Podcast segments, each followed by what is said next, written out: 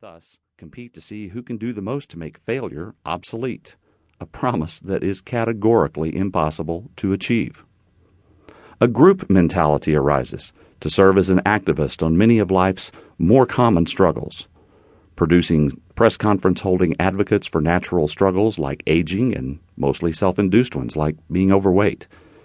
Their message is too often a demand to eliminate perceived stigma and pain, and seldom to share the wisdom to either learn to gracefully accept the changes of life or to change the lifestyles that led to failure. Failure is not about groups. It is ultimately personal. A house is repossessed. A relationship is dissolved.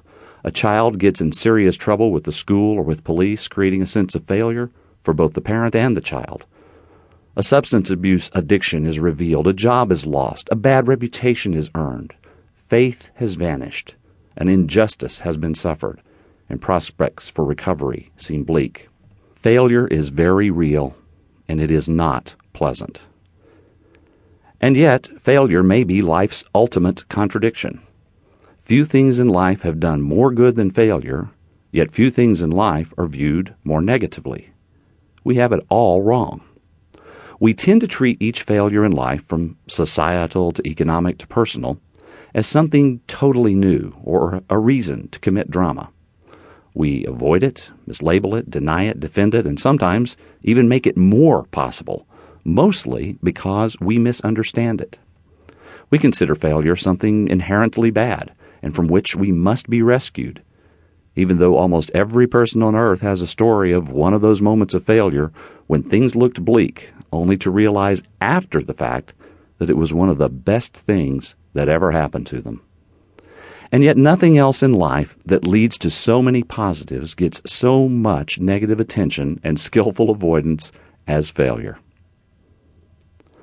Authors are advised to write what you know.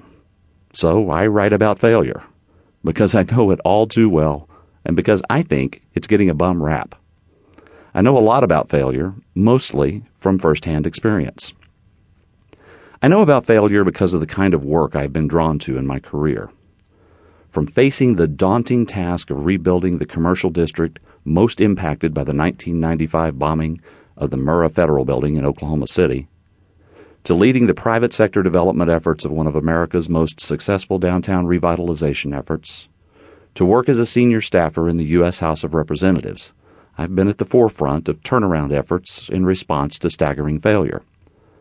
But all failure, even at work, is ultimately personal.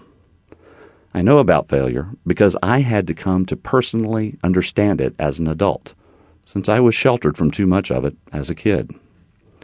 I charged into young adulthood without much in my toolbox to handle life, only to be shocked at the extent to which life was now up to me.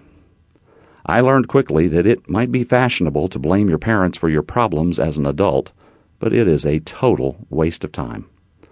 Whatever mom and dad did or did not do, once I hit adulthood, I held the deed to my life.